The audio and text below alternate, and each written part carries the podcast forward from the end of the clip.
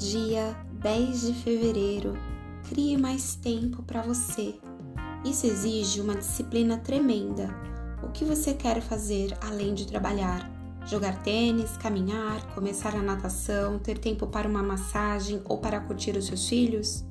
Para relaxar e se permitir viver novas experiências, por incrível que pareça, é necessário planejamento e disciplina, porque a rotina e a roda viva nos engolem o tempo todo. Não se deixe engolir. Olhe o que faz falta na sua vida e permita-se ter tempo de vivenciar esses momentos que vão torná-lo um ser integral. Ter tempo para você mesmo é fundamental.